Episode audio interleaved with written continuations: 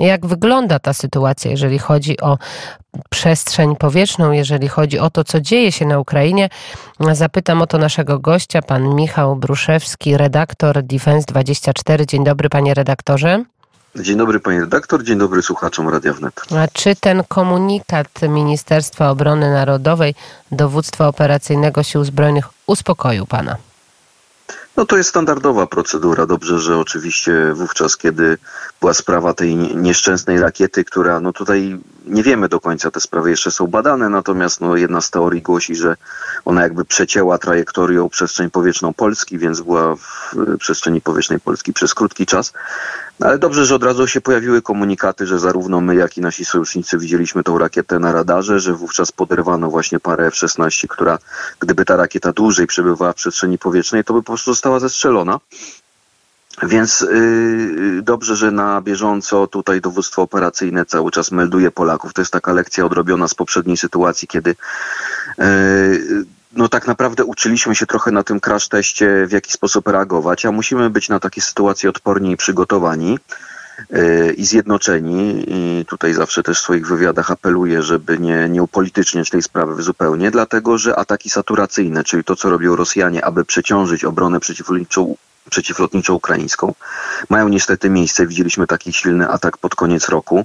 Teraz te ataki są powtarzane, więc ewidentnie Rosjanie przyjęli strategię e, ataków lotniczych, aby zużyć jak najwięcej amunicji ukraińskiej, obrony przeciwlotniczej i w tym momencie postawić e, Ukrainę jako e, państwo niestrzeżone przez obronę przeciwlotniczą albo muszące E, ograniczać swoje rezerwy amunicji, to znaczy część celów zestrzelić, część celów nie zestrzelić, czyli część po prostu rakiet spadnie. I to niestety powoduje, że odłamki zarówno gdzieś w Mołdawii, jak i na terytorium Polski no, mogą się pojawiać, bo to są ataki o tej skali, że niestety tutaj już Rosjanie nie liczą się z, z żadnymi, e, e, z żadnymi prawidłami wojny, prawami, które, które mówią o pogwałceniu e, w ogóle zasad wojny. E, jak rozmawiamy o tej rakiecie, o której pan e, wspomniał, która 29 grudnia naruszyła polską przestrzeń powietrzną, rozumiem, że ona nie spadła nigdzie na terytorium naszego kraju i opuściła teren Polski. Y, rozumiem, że była akcja poszukiwawcza, y, więc z jakiegoś powodu też żołnierzy WOD choćby wysłano na granicę, którzy tam przeczesywali y, te, to terytorium.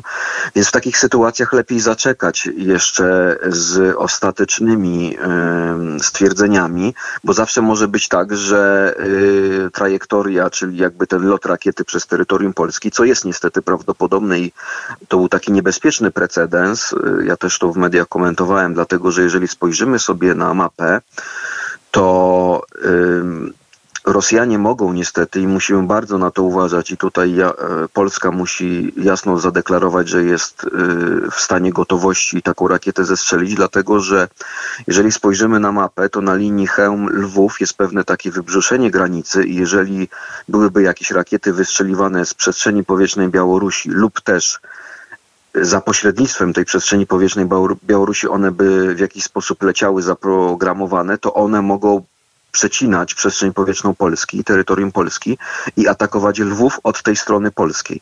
I oczywiście musimy zrobić wszystko, żeby do takich sytuacji e, nie dochodziło ponownie. I może być też tak, że przy atakach taka rakieta przetnie przestrzeń powietrzną Polski, ale może być też tak, że po prostu odłamki obrony przeciwlotniczej ukraińskiej, tak jak to miało miejsce w Przewodowie, lub też odłamki rakiet rosyjskich mogą spadać po polskiej stronie granicy. My jesteśmy frontowym państwem NATO, graniczymy z Ukrainą, która toczy egzystencjonalną wojnę w swojej obronie, więc y, cały czas musimy być w gotowości. Więc ta rakieta to nie musi być koniecznie y, epizodyczny, symptomatyczny jakiś y, element, tylko to może być część po tym ataku, więc może tam też coś spadło, tego nie wiemy. Rozumiem, że służby się tym zajmują i to monitorują. To wszystko jest e, efekt i to wszystko jest pokłosie tego, to, co Rosja zrobiła 2 stycznia. Mówię oczywiście o tym kolejnym zmasowanym ataku na Ukrainę, chyba największym od wybuchu wojny, od 24 lutego 2022 e, roku. Spodziewał się pan e, na taką szeroką skalę akurat w tym okresie tej akcji ze strony Rosji, bo mieliśmy chyba taką sytuację, że jednak te działania trochę y, utknęły w takim klinczu pomiędzy stroną ukraińską a rosyjską. Skąd e, teraz taki impet e, ze strony Władimira Putina i jego wojska? Myślę, że tutaj są trzy czynniki i y, w tym wypadku Rosjanie są łatwo przewidywalni, dlatego że pierwszym czynnikiem jest pewna symbolika mściwości w Rosji. To znaczy, ja mam wrażenie, że to był taki prezent od dowództwa rosyjskiego dla Władimira Putina na koniec roku, żeby pokazać, że oni coś jednak na tej Ukrainie są w stanie zdziałać. E, no oczywiście ma to niestety wymiar ludobójczych ataków lotniczych. Drugim elementem jest to, że tak jak słusznie pani redaktor zauważyła, jest pewien impas na froncie, który też wynika z okna pokodowego, które się zamknęło. To znaczy, sprzęt y, ciężki grzęźnie w jeziorach złożonych ze śniegu i z błota i Rosjanie nie są w stanie prowadzić akcji zaczepnych na lądzie, więc jedyne co im zostaje, żeby wykazać jakąś siłę, y, to ataki lotnicze. Po trzecie także pewna vendetta za ostatnie straty i, i, pewne porażki prestiżowe, również rosyjskie, więc celne ostrzały ukraińskiej artylerii, celne ataki. W związku z tym, no, łącząc te wszystkie elementy, okazuje się, że tym atutem rosyjskim to są właśnie te ludobójcze y, lotnicze ataki.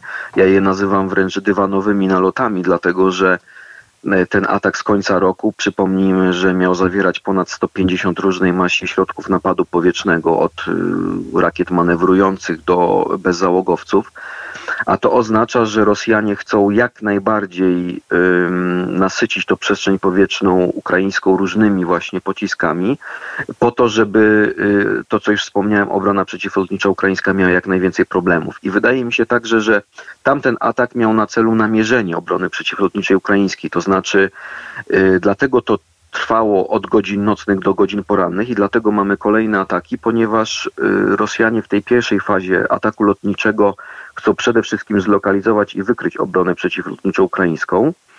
E, czyli będą widzieli, y, gdzie są przeciwrakiety na przykład wystrzeliwane, e, a potem atakować konkretnie tą obronę przeciwlotniczą. No bo w tym momencie, jeżeli obrona przeciwlotnicza ukraińska zużyje swoje zapasy amunicji, które są jednak skromne przy tego rodzaju atakach, a po drugie zostanie wykryta, no to w tym momencie kolejny taki atak lotniczy, no to to już jest katastrofa dla infrastruktury energetycznej, katastrofa humanitarna, katastrofa także militarna dla wszystkich, wszystkich pozycji, baz i tak dalej. I chyba Rosjanie właśnie do tego dążą. Nadzieja w tym, że także będą musieli oszczędnie swoich zapasów rakiet używać, bo jest wiele ekspertyz, które mówią, że na tej wojnie i tak zużyli bardzo duże zapasy i sięgają po magazyny te jeszcze z czasów głębokich czasów sowieckich. Więc to jest to niestety pytanie, kto jest bardziej zdeterminowany do, e, do walki. Ukraina do obrony, ile jej środków na to starczy, czy Rosja właśnie do, e, do tego ataku. No i to jest taki niestety też taki klincz w atakach lotniczych. E, szefowa Parlamentu Europejskiego z kolei e, mówi, że będziemy wspierać Ukrainę, aż będzie wolna. Europa nigdy nie zapomni tego, e, co zrobili Polacy. To są słowa, które płyną do nas od pani Roberty Metzoli. Jak pan ocenia, czy to są właśnie słowa, czy jednak one powinny przekuwać się na realne działania i że właśnie Unia Europejska i Stany Zjednoczone są już nieco zmęczone tą wojną, no i Rosja korzysta, jak widzimy, na tym zmęczeniu i na tym e, no, wypaleniu trochę tym konfliktem. W jednym z artykułów pisałem, że tak naprawdę to ten atut, po który sięga Władimir Putin, to jest czas. To znaczy, zauważmy, że e, na tej wojnie Rosjanie mieli różne fazy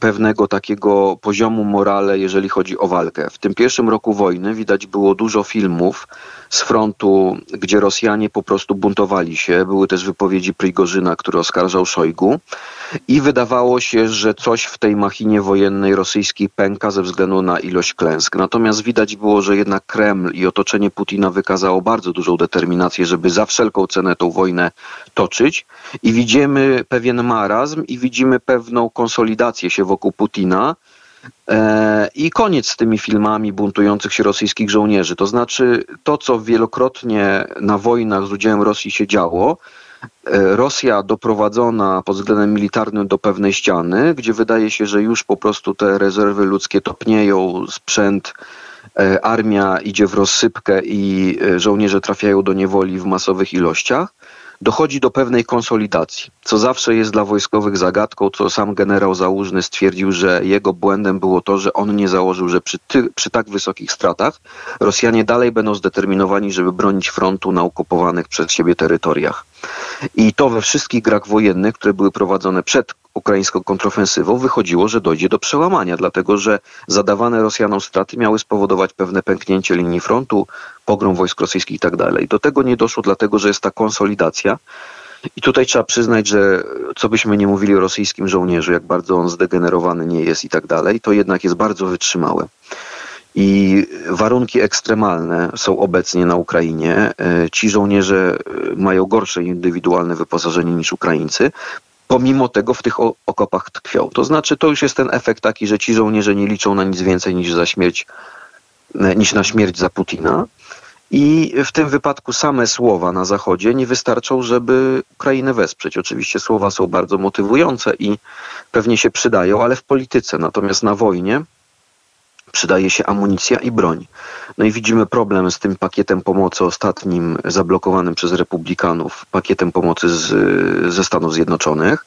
To jest pierwszy niebezpieczny symptom i także blokowany przez Węgry pakiet pomocy Y, europejskiej dla Ukrainy, gdzie widzimy, że y, no, Ukraina w tym momencie trochę tak lawiruje między Amerykanami a szeroko pojętą Europą, która ma po prostu tą bronią Ukrainę wesprzeć. No jeżeli tej pomocy nie będzie, to oczywiście nie jest tak, że ukraińscy żołnierze opuszczą okopy i powiedzą, że mają dosyć tej wojny i tak dalej to tak nie wygląda. Ukraina jest jeszcze w stanie przy obecnych e, swoich umiejętnościach e, wojskowych, znajomości nowoczesnego pola walki z Rosją, jest w stanie jeszcze szachować Rosjan, jest w stanie jeszcze terytorium bronić, być może nawet przez rok. Natomiast pytanie, jak to osamotnienie będzie wpływało na wewnętrzną politykę ukraińską. I tutaj już wtedy ten tryb osamotnienia, takiej alienacji, może niestety powodować taki marazm i utratę morale i utratę motywacji do walki jako kraju zdradzonego przez Zachód. No i do tego nie można dopuścić, bo to by e, moim zdaniem miało bardzo złe skutki polityczne. Bardzo dziękuję za ten głos i za ten komentarz. Pan Michał Bruszewski, redaktor Defense 24. Dziękuję za rozmowę. Dziękuję.